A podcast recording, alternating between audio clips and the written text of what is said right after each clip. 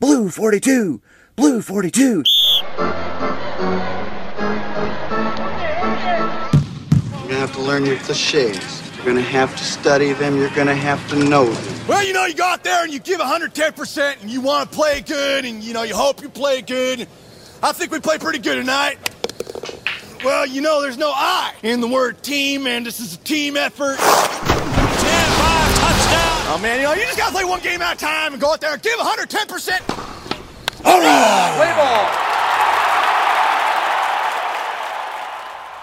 Hey, you crazy kids, and thank you for adding the seventy-sixth edition of Scoring at the Movies to your day. We go back a bunch of years to review sports films, and we better just tell you right now that we spoil as many of their tasty secrets as we can. I'm the farmer who never played college football and certainly never got to sleep with his hot teacher, Iron Man Ryan Ellis. And here's the squash player who didn't have a meet-cute with me when he whapped me with a racquetball. But wouldn't that be a cute story if it were true? Chris Straight Arrow DiGregorio. Thanks, Ryan. It's funny you gave me that nickname because I had to tell you. I've been putting it off as long as I could, but they finally caught up with me.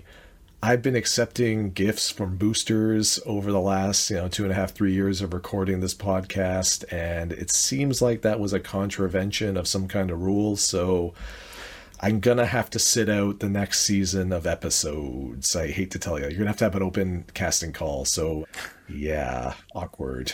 You idiot! How dare you? You were the straight arrow. You were the straight arrow, DiGregorio. Straight. What's that coach's name? Straight Arrow. Ed Gennaro. Gennaro, so yeah. Ed Straight Arrow Gennaro. Credit where credit's due. It's a pretty good nickname combo there that the writers came up with. Who is that? Hector Elizondo? Hector Elizondo, the Garry Marshall regular, who I read later on after Garry Marshall died. It was in Marshall's contract that Elizondo was in every one of his movies. And if he wasn't in every single one, from Pretty Woman on, at least, I think he was, because that was in his contract. I don't know if I know any Garry Marshall movies off the top of my... Although, if you name some, I'm probably sure I've seen them. Marshall got into the New Year's Eve, Valentine's Day, I think Mother's Day series towards the end of his career. Okay. Pretty Woman, which is, of course, the monster hit he made. Hector Elizondo is one of those character actors from, I don't know when he began his career, but I always remember him from the late eighties into the nineties more than anything else. And usually he's one of those guys that I just like across the board. I just find his energy kind of fun most of the time. But he felt so lacking in any energy in this movie. Like, this was the ultimate paycheck casher of a role for him. And he was just going through the paces more than anything else. It's almost like he showed up on that What's My Line? It's like the scene from The Simpsons where Krusty's like walking into the recording studio. Out of the way, putz, let me show you how it's done. Blah, blah, blah, blah, blah, blah, blah, blah. Boom, done, out of here. And then the engineer turns to him and goes, okay, but Krusty, we're ready to record. Krusty? Krusty, where'd you go? That's how I felt about this. Like, Elizondo just showed up on set, banged out his lines, like, I'm out of here. And the director's like, all right, Hector, let's give it one more. Oh, okay, I guess we're doing it in one take, guys. All right. He's a paycheck player. Yeah. I don't agree. I thought he was fine. I liked him better in Pretty Woman. I thought he was very good in that film. By the way, he started in the late sixties, early seventies. His first couple of roles were back in sixty-nine and seventy. Did something in sixty-three, but he really started acting then. So he's been around a very long time. I don't know if he's still acting now. Let me see. Dun, dun, dun, dun, dun, dun, dun, dun. Yeah, he's still alive. I like the combination of him and Robert Loggia. All right. Loggia. Remember I told you when we did Days of Thunder, and I don't know if we've covered Duvall since, but Robert Duvall, in so many movies, certainly in the modern era, does that exhale breath thing. That's right. And acting a lot in his later career, at least. Well, with Loggia, if you watch Independence Day, and Bev and I are going to cover that later this year, he definitely does it in that movie, and he does it a lot in this one. All right! Loggia in this movie seemed like the king of upset postures. The amount of times that the camera would cut to him, and he'd be just sitting somewhere with his head literally between his knees, or just disconsolately looking at the ground. That seemed to be fifty percent of his performance. The other fifty percent is throwing his hat, getting mad, having a tantrum, That's ripping right. off his clothes. He's a very volatile coach. That is one of the most fun scenes in the movie to me, is that halftime scene where he's taken over for Ed Gennaro and he's trying to give the guys the let's go, we got this game speech, but he's dressed himself up in the suit for the first time in the movie, and then halfway through the speech he can't take it anymore. I don't feel right. This isn't me. And then the quiet, soft-spoken Robert Loggia goes away for the ranting, raving Robert Loggia. It happens just that fast and for no apparent reason. He just goes off the rails, but it's great. Did you laugh at this movie that much? No, and I had two questions for you off the top. That was going to be one of them, too. We've covered a few movies on this podcast, notably things like The Longest Yard, that are definitely intended to be comedies, and I don't think either one of us particularly laughed, if at all. This felt the same way to me in many respects. The biggest difference to me was because this is an early nineties era movie, I could see the moments that were intended to be funny, but just didn't necessarily age, right? So they didn't strike me as funny anymore. But the contrast to that was The Longest Yard or... um what's the Paul Newman hockey movie? Slapshot. Yeah, or Slapshot. I struggled to even identify where the comedy was intended to be in those movies. This is about as early nineties a movie as a movie could possibly be, from the casting to the writing to the way that the movie is structured, I felt. And I just don't think the humor aged very well. Not to the point where it was offensive, because this isn't a terribly offensive movie with maybe like one or two scenes where you're like, eh, that's not great anymore. It's not, I don't think, terribly funny anymore either. You're right, though. You could see where they're trying to be funny. It just wasn't actually funny, but you see the attempts of humor. I tittered a few times. I like the cast's chemistry all right. A little soft chuckle or chortle under your breath, perhaps? I chortled. But this was on your list of early nineties movies you wanted to see from when you were a kid, right? So yeah. That's one reason we chose it. Plus, it was free on Prime. Oh, wait, I haven't asked you. What are you drinking there? You're sipping something, and it's not a beer. This is not a beer tonight. No, I felt like for a testosterone-fueled movie like this, I would go away from my usual fruit-infused sour beers and go into something a little bit more hardcore. So I'm going with a little Buffalo Trace bourbon. I know that's one you and Bev are familiar with. It's one of yes. my go-to sippers when I feel like a little bourbon. And I know that we're talking Texas here. We're not talking Kentucky in this movie, but it was the closest alcohol I had on hand that sort of fit the bill. So that's what I'm going with. You got your uh, C C and Coke or C C and Pepsi on hand? Yeah, that's what it is. Canadian Club, Diet Pepsi combination. There we go. Let me give you some numbers and we'll get back into the conversation. You had another question for me. But first, I will say that fifteen yards and an automatic first down, which is what you get for unnecessary roughness. Ah. Now he gets it, was released by Paramount thirty years ago on September twenty-seventh, nineteen ninety-one. The film was a mild success, although it only made about half as much as its obvious inspiration, Major League, did two years earlier. So it didn't fail, but that one was a pretty big hit. This was an okay hit. That definitely is funnier. I watched Major League again not long ago because it was also on Prime, and I watched it late at night, and I still love that movie. This is the same studio that made both movies, right? This is Paramount. Paramount, yep. So they were clearly trying to cash in. Yeah, there's no producer that crosses over or writer. It's just the same studio. Right. As for the Rotten Tomatoes reviews, not good at all. thirty-three percent of critics liked this film and forty-six percent of audiences, both big-time splats of tomatoes. It was forty-eighth at the nineteen ninety-one U S box office. We've covered these three. The Last Boy Scout was twenty-first. Point Break was twenty-ninth. And Lionheart was fifty-sixth. All three of those are debatably sports movies, but we covered them all. But they're three fun movies. I think we can agree that all three of them are pretty fun. Oh, yeah. Last Boy Scout and Point Break I've seen so many times. Oh, yeah. I've owned them for many years. Also, one interesting note about Necessary Roughness is it was second in its opening weekend to The Fisher King, hmm. which was number one for a few weeks. I did not know Fisher King was that much of a success, or that this was second. And then this stayed in the top ten for several weeks, so that's why it basically did okay. But that's also when box office was a different story. You didn't have to make trillions of dollars to be a success or to stay in the public consciousness and whatnot back then. You could live for a little longer. What was your second question for me, though? Before I ask you the question, you did mention that this is one of those early movies I proposed we cover at some point, and we couldn't do it for a while. I did see this when I was a kid, more than once, for sure. It's one of those movies that ran on T V a lot back in the day. But in the interest of full transparency, I have to say one of the reasons I was so into this movie when I was a kid and so interested in doing it as an adult is mostly because I was a huge Quantum Leap fan, which was on the air, of course, when this movie came out, and I guess which is what probably made Scott Bakula a star. So much of my love for this movie is directly related to my love for Quantum Leap, which is something I really remembered upon watching it as an adult. I'm like, oh yeah, this movie just isn't really that good, is it? But, ah, uh, Scott Bakula. Did you like him in this movie as this lead character? In this movie, to me, Scott Bakula reminds me of Keanu Reeves in Hardball.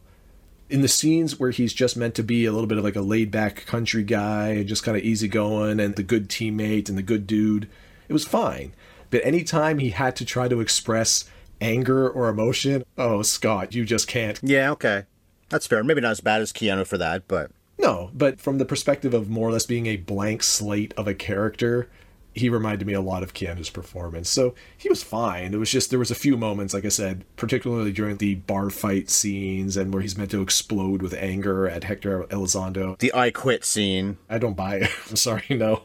I don't get it. Great hair, though. Oh, fantastic and flow. He and Harley Kozak would have handsome babies if they ever actually made it together. They're a pretty good-looking combination. And this era of mid-thirties Scott Bakula, he's a handsome dude. Nice jawline on that man. So, yeah, beautiful babies for sure. So the movie hasn't aged well for you is what you're saying then. You liked it more as a kid, not so much now, which is the point of the podcast. When you asked me about doing this in the first place, let's watch movies that we saw when we were kids and see how we feel about them now. This was a hit for you then. It isn't now by the sounds of it. Which probably shouldn't be a shock to anybody over the age of ten that watches this movie. This is exactly the kind of movie that even as a forty-year-old, if it was on television, for instance, and I came across it, I'd be perfectly fine to just have it on for an hour and a half and just feel yeah. not challenged, not upset by anything, just kind of an enjoyable hour and a half where I don't have to think about anything for a little while and just pass the time. But I did have that question to ask you, and actually a second one came to mind too. And this is a little bit nitpicky. I will put that out there right now. It is, for sure. At the start of this movie, they specifically reference the fact that Scott Bakula's character, Paul Blake, the lead of this movie, is a guy that never went to college because he was a hotshot high school football quarterback star, but his father passed away just before his freshman year of college, and he gave it all up to run the family farm. Then time passes. So they make a big deal at the beginning of the movie of the fact that he's thirty-four now, right? And the next scene, he's on, well, not the next scene, but he's been recruited by Robert Loggia's character. He finally shows up on campus to be the thirty-four-year-old freshman. One of the people in the dorms makes a comment about forty-year-old freshmen. At the time of this movie's filming slash release, he would have been like thirty-six, thirty-seven, depending on the exact release date. thirty-six during filming, April to June of nineteen ninety. So thirty-six is what I saw. We've talked in the past about relative age disparities between actors and what they're supposed to be portraying. Like Robert Redford in The Natural, for instance, we talked about that, how he's so much older than the character he's meant to be. If you're a screenwriter slash director on something like Necessary Roughness, and you've got a lead now cast who's Scott Bakula, and you know he's thirty-six, for instance, and especially since you have this particular quip in the script where somebody comments about a forty-year-old freshman, why don't you actually make the character forty? Really ramp up the age disparity with him and his aging body versus the younger competition he's playing against. Or just make the character Bakula's age, because he's close enough to thirty-four anyway. Just make him thirty-six. Well, the director, Stan Dragotti, I assume is how you pronounce his name, did Mister Mom. Maybe that's one reason why that could be explained. Mister Mom. Cute movie. This was his last movie, though, incidentally. I don't know why, because, well, he was nearly sixty. Maybe he wanted to retire. Fair. He'd been married to Cheryl Teagues earlier in his life, so really? He wanted life anyway, long before he made movies, or when he was making yeah. movies, I guess. But not a big-name director. The two writers, Rick Natkin and David Fuller, only wrote five for Rick and two for David screenplays. All of them, including this, I'd say, are meh. So maybe these three people, the producers, the studio, were just out to lunch with this movie and didn't know what to do with it. I wouldn't say they buried it in September exactly. It's a good time to release a football movie, but maybe they don't know what they're doing. When I looked up Bakula's age during the film, I thought maybe he was going to be, I don't know what age I thought he would be actually. He was a pitcher years later in Major League Back to the Minors, one of the many really? Major League films. Huh. It looks like they had some of the players come back from that who were in the other Major League movies, but Behringer, Sheen, those guys were long gone, so Bakula became the star of that one. Presumably he was playing about forty, maybe into his early forties, because he would have been that age at that point. But he doesn't look like he's an old man in this, and when they show him early on throwing footballs at that effective scarecrow in his field, he's put the jersey on, that eighty-eight thing pays off later. I remember that moment from a movie I didn't know was this one, yeah. where he flashes back and sees the numbers and hits the guy right in the numbers, and it's the one guy from the previous team who wasn't dirty, who got to play but wasn't very good, and he scores the winning two-point conversion. That's right. But when he's throwing balls in that sequence in the beginning, always going right and always calling, blue forty-two, blue forty-two, he calls that play a lot. Either Bakula is a good athlete or they made him look like a good athlete, because yeah. I thought he was very convincing as a quarterback in that opening sequence and then throughout the movie when he actually had to throw the ball. The portrayal of the sport in this movie, we've seen worse. It's deliberately bad in those first games, especially the very first game, the sequence where they can't even run plays properly. The running back and fullback are running at each other, running at the quarterback. But Bakula seems like a real quarterback, and the other guys, when they're supposed to be better, seem effective enough. I think he actually is better in this than Keanu is in the "I'm so mad" scenes of Hardball. I'll give you that. I yeah. see the comparison. I get the comparison, but I think I prefer Bakula in this movie. The cast is pretty good, though. We already talked about the two coaches, Elizondo and Loja, longtime pros, who I think did fine. He does come off as an athlete, which is something that, as we develop a longer list of movies that we've watched for this, more often than not, I'm kind of impressed at how well these filmmakers are able to make their leads, or even their just cast generally, appear athletic. There's been the odd circumstances where we've talked at length about those that fail to do that, but I feel like more often than not, they do a good job. And maybe that's just the natural athleticism of the actor or actress in the role. But in this case, I agree with you. Bakula did a good job. I also agree that aside from the circumstances where they're being intentionally goofy about the portrayal of the sport, they do a good job of actually portraying a football game. Better than we've seen in other movies that were more serious than this, for sure. One of the things I did find goofy early on, and this is what I was thinking about asking you about, Hector Elizondo's character we were introduced to as a guest host on Chris Berman's Sports Center bit, where they're talking about the disgraced, was it Texas State? Texas State University, which is made up. It's not real. The Texas State University fighting or fightin' armadillos. Do you think they picked that mascot specifically because it's so closely associated with roadkill as far as visual imagery goes? No, but now I do. Oh, there you go. Boom. Big brain well thinking. We're introduced to Hector Elizondo's character in that circumstance, and they're talking about the disgraced previous year's championship team that was taking all kinds of bribes and stuff from boosters. That's, of course, your reference to Straight Arrow Gennaro, because he is notoriously famous for being hard on any of his players that weren't living up to their academic past or were trying to accept any illicit bribes. And I think we've talked in the past about how poorly college athletes are compensated for the sport they play, and not just football, but sports generally. Those sports generate so much money for the universities, and coaches are so well paid, at least at bigger schools, and the athletes are just pretty much hung out to dry, even those that receive scholarships. This is a system that needs fixing. But that said, this is how we're introduced to the guy. And he comes off the set, and he's approached by the dean of Texas State, I take it? No, the president of the college. President, the dean is Larry Miller. Who is so annoying. He's annoying, but he's fairly funny. Also in Pretty Woman with Hector Elizondo, coincidentally the year before. Although Garry Marshall didn't direct this. I said Stan Rigotti did. But Larry Miller is the dean, and the actual president of the school is Fred Thompson, or at this point was Fred Dalton Thompson. The year before, the year of Pretty Woman, he was in two pretty big movies. Die Hard two, where I thought he was very solid as the head of the air traffic control, whatever you call that job exactly.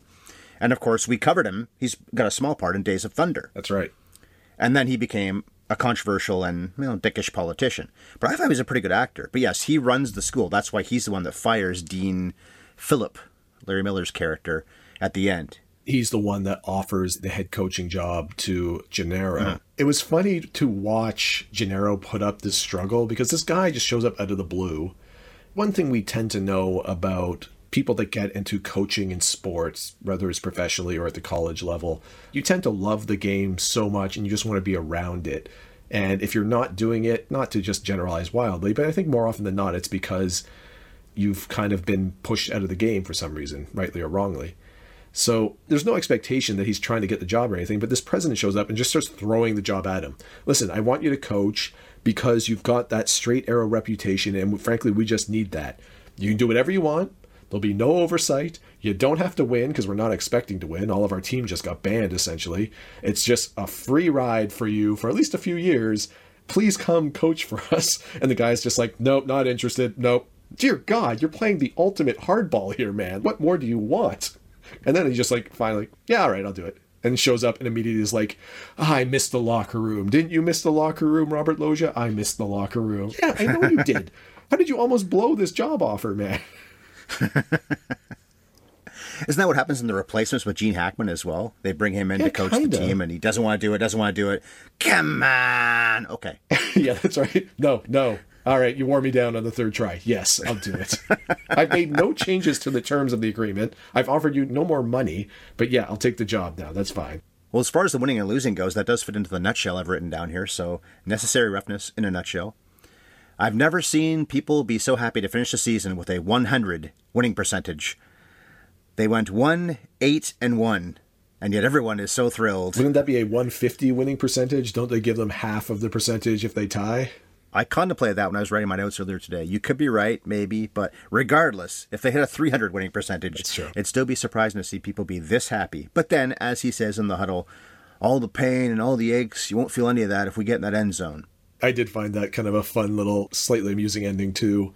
I couldn't quite remember the overarching plot of this, whether or not they were going to start out slow and then be like the Cinderella team that somehow squeaks into the whatever bowl game. So I was kind of happy to see that the grand victory at the end was a single victory, albeit over the best team in the state, apparently.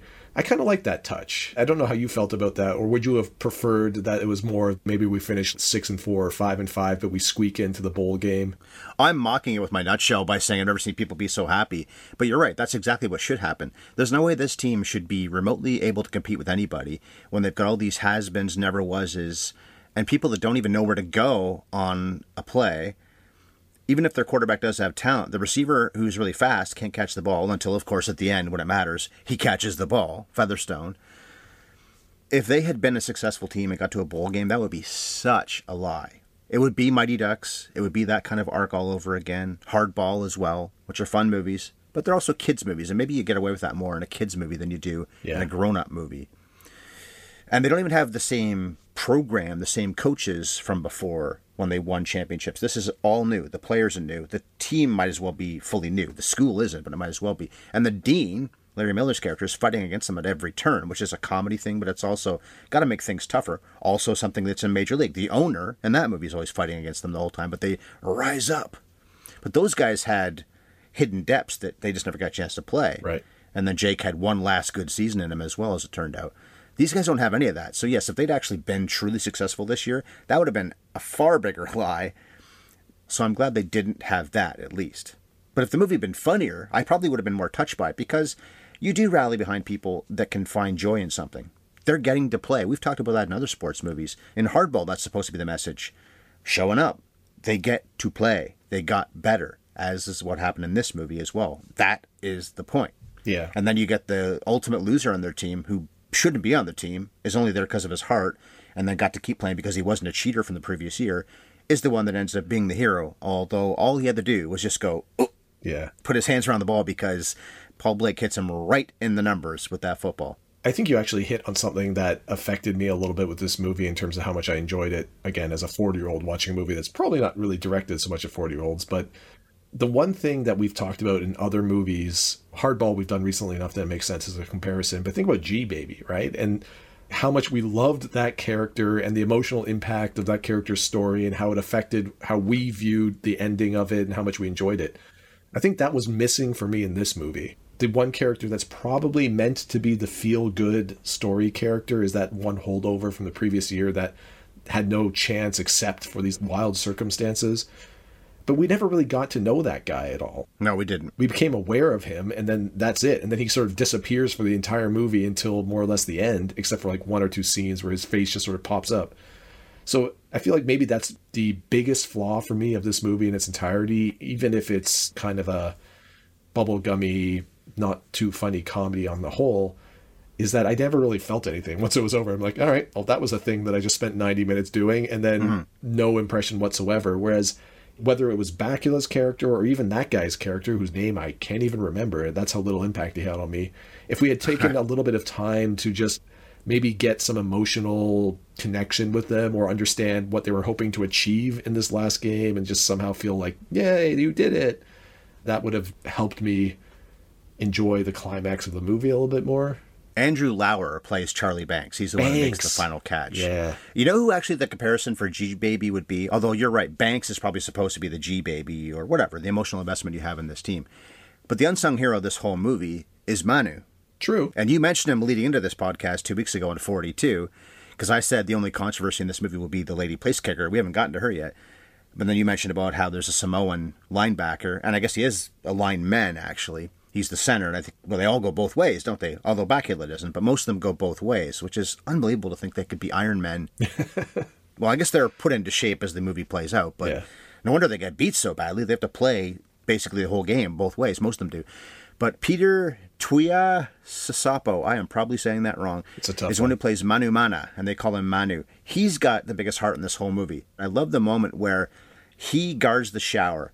those guys aren't being too leery. They catcall her a little bit. It's nineteen ninety-one. I know women, or a lot of people watching this movie now, would be upset, but it wasn't that bad. And then he's the one that shuts it down. And when he guards the shower, they're not going to try to get in there probably anyway. But if they do, he will beat the living crap out of them. Yeah. And he isn't doing that moment. And you could do it in a comedy like this. This is a raunchy comedy, though not R-rated. They do have a few swears in it. And there's the scene when they're fighting in the locker room where it looks like it's been heavily edited from bad language. There is some swearing in it, but there's not very much. Maybe back then you could say the F word a few times and you could still get a P G thirteen rating. But anyway, he's not doing that leery thing of, oh yeah, now I'll take a peek when she's not looking. He does not do that, and at the end he gets a kiss on the cheek and then collapses. He faints. Not that funny, but very cute. I liked him a lot. He was a really sweet dude.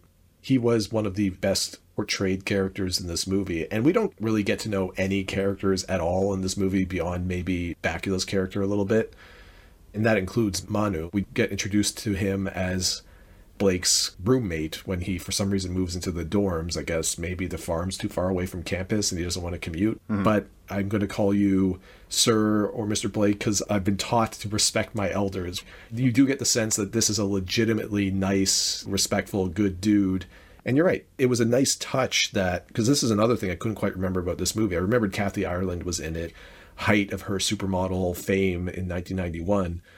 Aside from Jason Bateman's character making a kind of annoying remark about her body early on, there's no lewd comedy in the movie. They all do a little hoot and holler thing at one point early on. It's quite limited, all things considered. But it's very brief. And the thing that actually made me laugh out loud in this movie, Larry Miller made me chuckle and short a little bit more than anyone else, actually. I know he's annoying, but he was kind of funny. He could have been George on Seinfeld, by the way.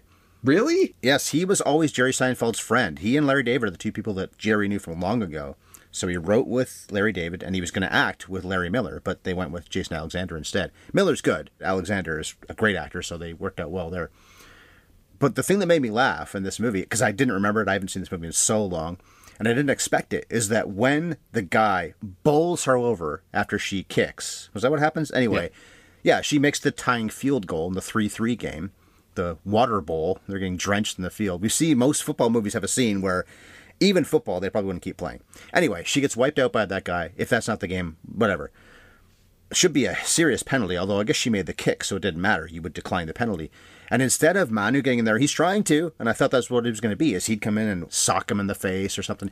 She gets up, kicks him right square in the nuts, and knocks him down herself, takes care of herself.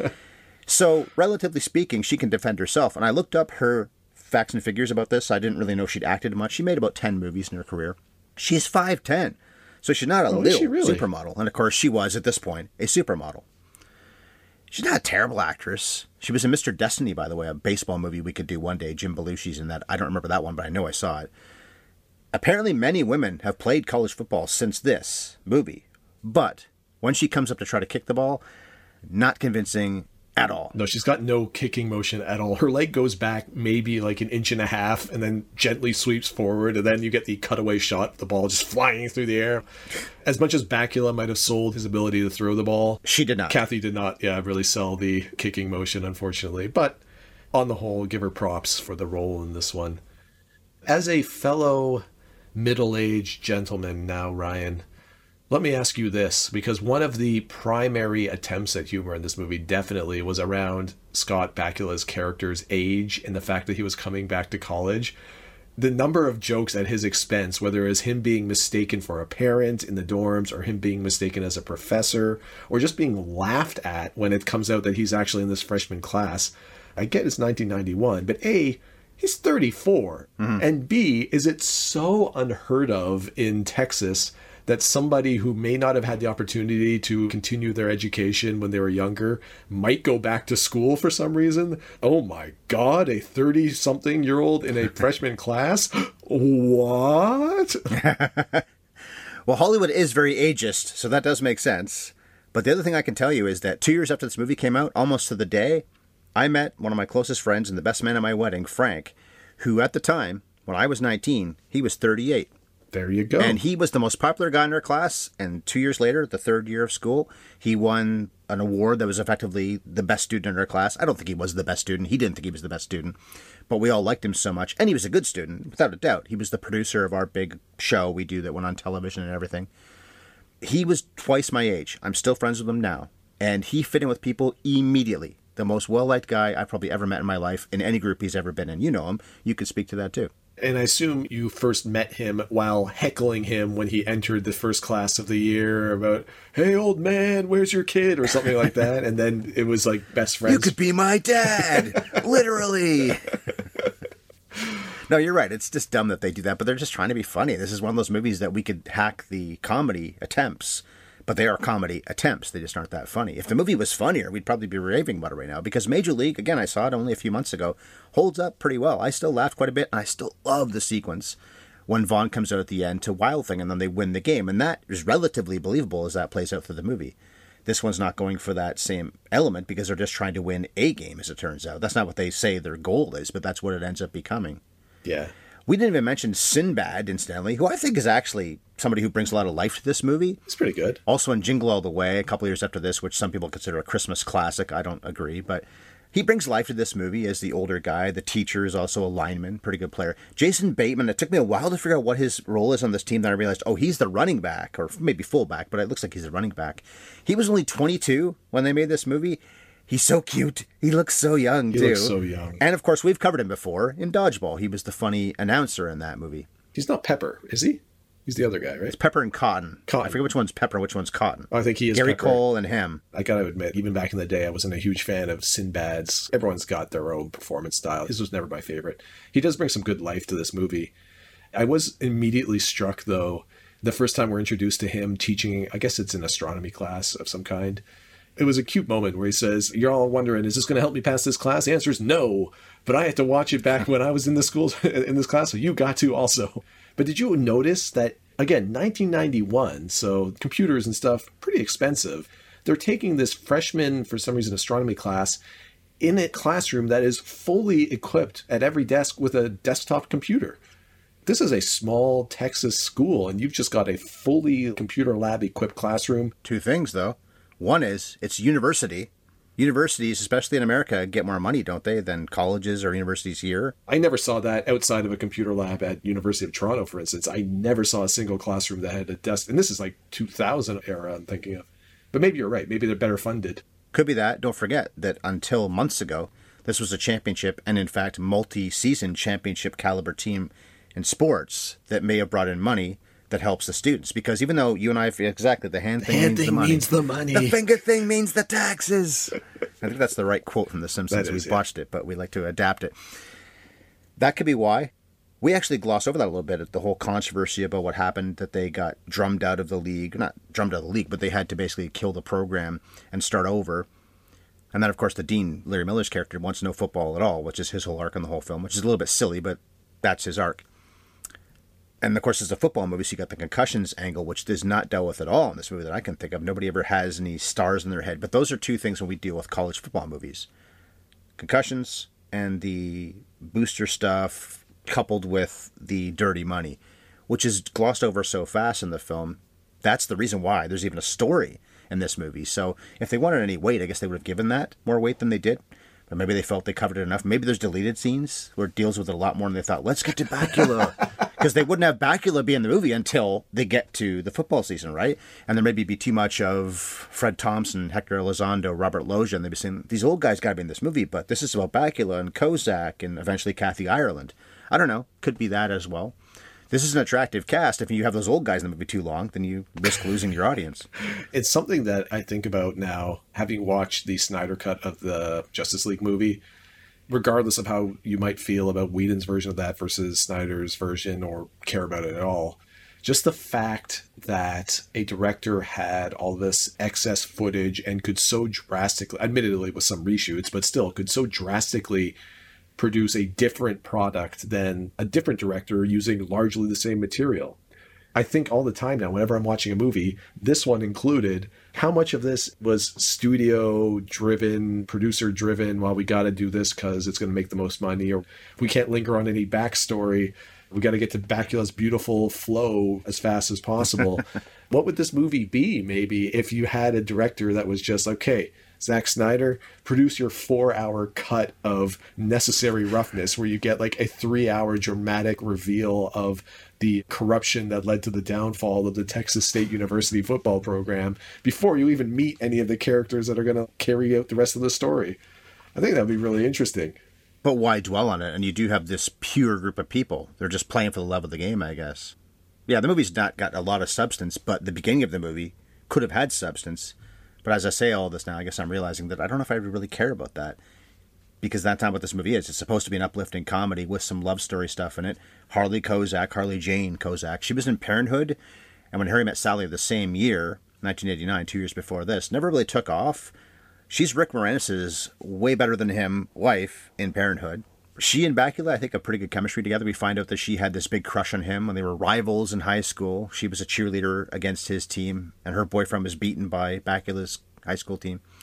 They eventually do it. They finally get it on.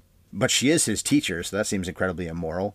The dean has a point. He probably could fire her for messing around with her students, although she doesn't actually get together with Bakula in bed until the end of the movie. But then the dean hasn't been fired yet. He gets fired during the game, which is, I think, the next day or something, or later on. So he probably would be within his rights to fire her. A little immoral on her part. I guess maybe there's like morality clauses in a professor's contract or something, but there's two things you mentioned there that I remember twigging to when I was watching the movie. The first is her character back when she was a cheerleader for the opposing high school that Bakula destroyed in the state championship, I guess. She goes, "You don't know what you did to me." And she's like, "Oh, I really made you upset by beating your boyfriend in that game." And she's like, "No." And then she describes a huge crush. But then she keeps describing what she was doing when she was like a sixteen or seventeen-year-old cheerleader, about how she would drive by his house in the night or cut out pictures of him and carry them around. This has gone from being cute to being uncomfortably stalkerish very quickly. Ring, ring, yeah. ring, ring, ring. If you were that focused on the guy, at no point did she turn around and go, "I remember you from blah, blah, blah high school," when she hits him. Which she would. Yeah, of course she does. And instead just plays it coy for the next half hour of the movie until she reveals her secret crush on him. That was a weird character turn this movie took, but it's never really addressed again, so whatever. Their love story progresses until, what is it? It's after the washout game that you described where they tie, was it Kansas? I think the Jayhawks, they tied in that game. Yes. Good program, as Very they say in the program. Movie. No overtime? It was too wet. They didn't want to go that route and keep everyone out in the field. Is it possible that maybe these people don't know anything about football? I don't think that they do. They're not inept about football the way that, what was the movie we covered, but they don't know anything about baseball? Rookie of the Year. There you go. Rookie of the Year last year, right. They knew nothing about baseball. You're right. There probably should have been overtime. But yeah, when the dean confronts Bakula and I forget the actress's name. Harley Kozak? Harley Kozak, thank you. Yeah, they're having Suzanne. A, they're having a conversation in the gangway of the stadium. And the dean walks up and starts confronting them about their relationship and all that kind of stuff. And it's one of those quintessential eighties, nineties movie scenes. This is something that would never happen in real life. This is a conflict that would never happen because even the barest sense of logic or the briefest statement would just diffuse the whole situation. But the dean's aggressively attacking them about having a relationship together. And Bakula's just like, "Tell them how we feel." And rather than just say, "Guys, I'm not having this conversation right now. I'm going home," or basically anything sensible, her character just sort of sits there and goes, "Abba, abba, abba," until Scott Bakula's like, "That's it. I'm out of here." Runs off and gets drunk. We know they're three adults because there's been many jokes made about Scott Bakula's age at this point. So we know they're three grown adults here. And she's a doctor. Yeah, that's right. And he's she's a also dean. a PhD. And he's a farmer. That was a little bit a bridge too far for me, that particular scene. Although the follow-up scene where Bakula is trying to get himself wrecked, slovenly hunched over a table, slamming down whiskeys at some sort of fancy dinner. That's cute. I like that. And then, "I quit. I'm out of here." He doesn't even apologize when he comes back, whatever it's supposed to be, a couple of days later or the next day, something. That's right. He doesn't, does he? It just takes him back. He doesn't even say, "I was wrong. I apologize." He's just back on the team. They do need a quarterback, though. We've already established that zero people on this team can throw a football straight. They have seventeen players. Now they have sixteen players. Well, hell, Bateman's character nearly walks away because he doesn't like that his dad's going to buy him a diploma. And he doesn't like that. He's about to walk away, too. And that's what convinces Bakula out of nowhere. He's so mad. And then, "Wait a minute. We're both going back." I immediately see the light. Very important question for you. Speaking of Bateman's character, Was it as upsetting to you as it was to me that every time we see Bateman's character in any kind of practice scene in this movie, he's always wearing his athletic gear, right? Cloth shorts and a t-shirt. But he's always got his t-shirt tucked into his shorts. You're doing football drills. If nothing else, that's going to restrict your movement. As silly as it looks, for the sake of practicality, untuck that shirt, I beg you. Never mind the fact it's friggin' Texas, and I'm sure it's like the height of summer and one hundred right. degrees. And the summer must be deadly hot. Get some airflow in that torso, man. Come on. Bateman was still so young at this point. I don't know if he said, hey, Stan, I got an idea. I'll look really nerdy and dorky like this. Although he's not a nerd. Mm-mm. He's getting people to write tests for him. He's not really a cool kid either. I don't know exactly he is. He's just a rich kid, I guess. Well, what about the convict team? Jerry Rice, Jim Kelly, Dick Butkus, who has the most dialogue of any of them, Herschel Walker, and many other football stars. Evander Holyfield. They massacre our team. Then later on, they come back and they cheer for our guys. Relatively funny moment when they stand up and they just glare or whatever, say, hey, to the fans, and immediately they stop dogging our guys. If you didn't know football very well, you wouldn't know who any of those people are.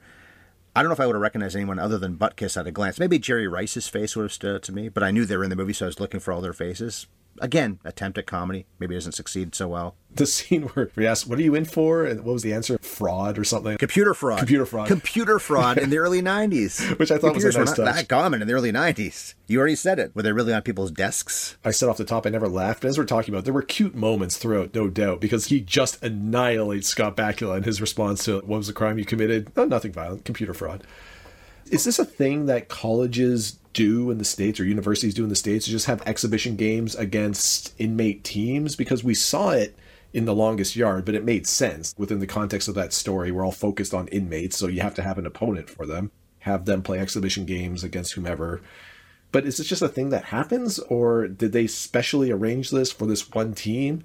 Because nothing really comes of it. It's not like they bond. It's either a movie thing or it's a Texas thing.